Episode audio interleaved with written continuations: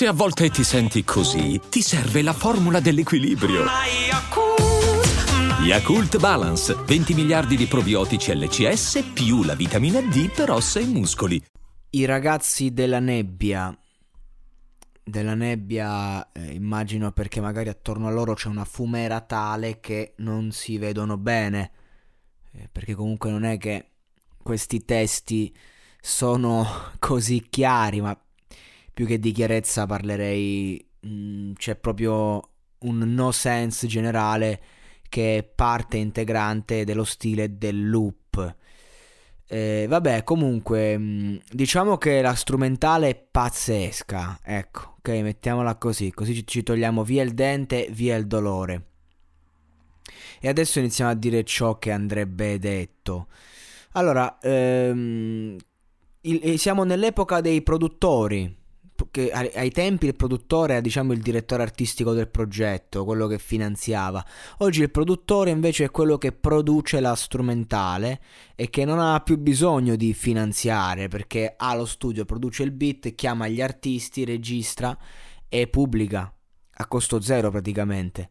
Quindi oggi è l'epoca in cui il produttore si rilancia, ovviamente non è questo il caso perché eh, questi sono comunque, cioè, è anche il caso, però comunque c'è tutta la major dietro, quindi comunque c'è un mondo dietro.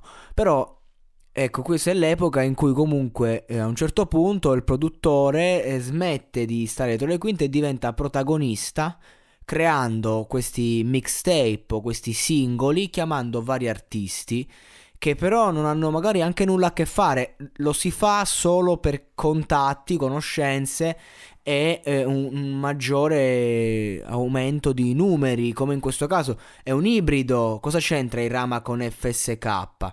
Niente sostanzialmente. Eh, però queste sono cose molto particolari perché vanno un po' a discapito di qualcuno. Ad esempio, FSK, il fit coi Rama, non gli cambia niente.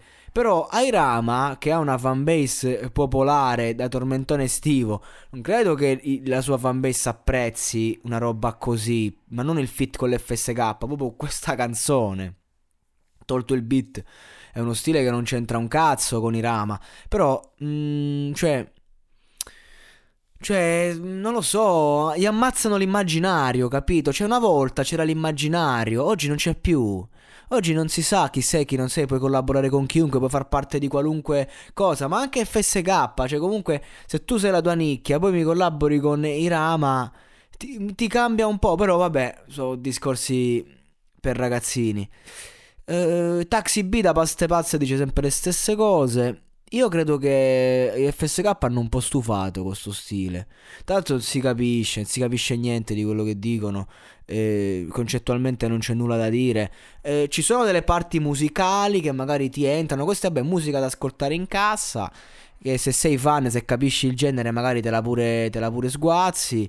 Eh, c'è, intravedo, diciamo, quegli aspetti di stile che piacciono ai ragazzi e che li rendono fruibili alla loro nicchia di mercato.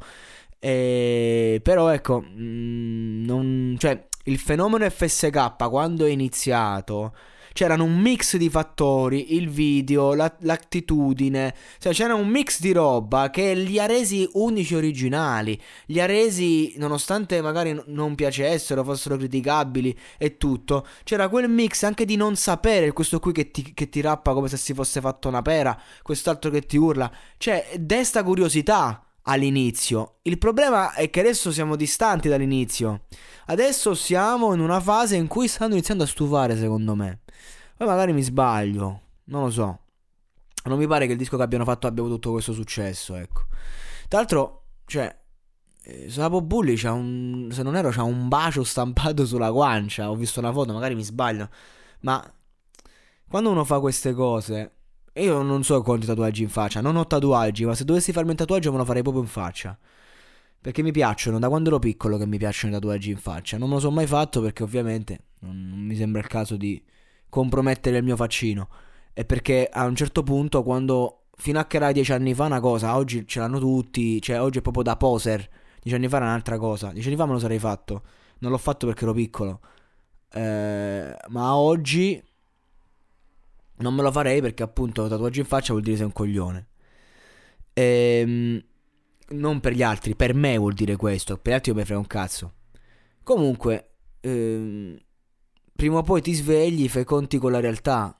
Questo è il discorso. Cioè, un conto come era una volta. Io eh, mi sono fatto 5 anni di galera. Oppure ho perso un, un, fratello, un amico caro. E per il lutto io mi faccio una, una lacrima in faccia perché, perché la sento dentro. C'erano delle regole, non è che ti potevi fare una lacrima in faccia così. Ok, c'era, c'era un motivo per cui io si faceva un tatuaggio. E, e, ci sta che oggi i tatuaggi si fanno solo per stile, a voglia, ci sta, ok. Però un, un bacio sulla guancia, ok? Cioè, nel senso, a parte il bacio sulla guancia, in generale, cioè, prima o poi fai, devi fare conti con la realtà ti rendi conto che sei solo, che non puoi fare tutto quello che fai per gli altri. Perché questa gente fa così.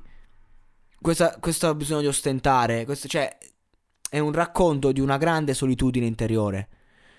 Al di là, uno dice, ok, eh, tu sei invidioso, è successo.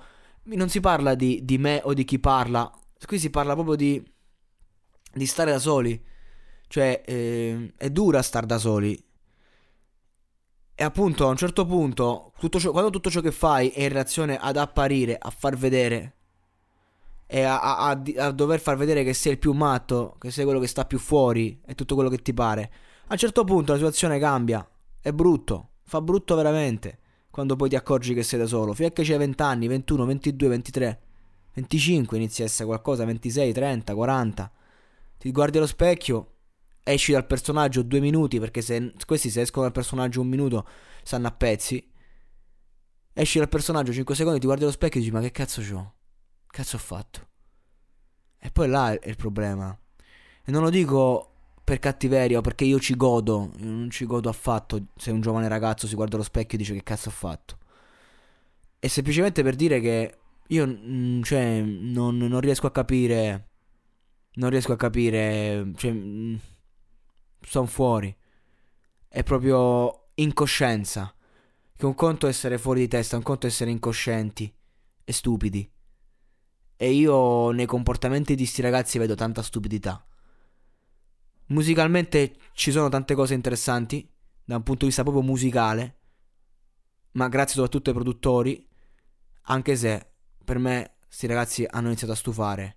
E questi sono i primi passi verso. Non dico il declino, perché comunque c'hai una fanbase vasta, un sacco di click, un sacco di potere mediatico. Non finisci mai completamente. Pure la Dark Polo teoricamente sono finiti. Poi ogni volta che fanno il disco, anche se magari fa schifo, comunque è bello seguito, ci guadagnano, ci vivono. Hanno comunque creato un trend. Però loro hanno smesso gli FSK di essere interessanti. Come è stato magari all'inizio. E questa è, è una cosa che accusi dentro, la sai, anche se non la ammetti. E canzo- queste canzoni sono testimonianza di, di questo, ecco, proprio così. E mi dispiace perché hanno iniziato bene pur iniziando malissimo. Boh, spero che si rinnovino, perché così secondo me non andranno lontano.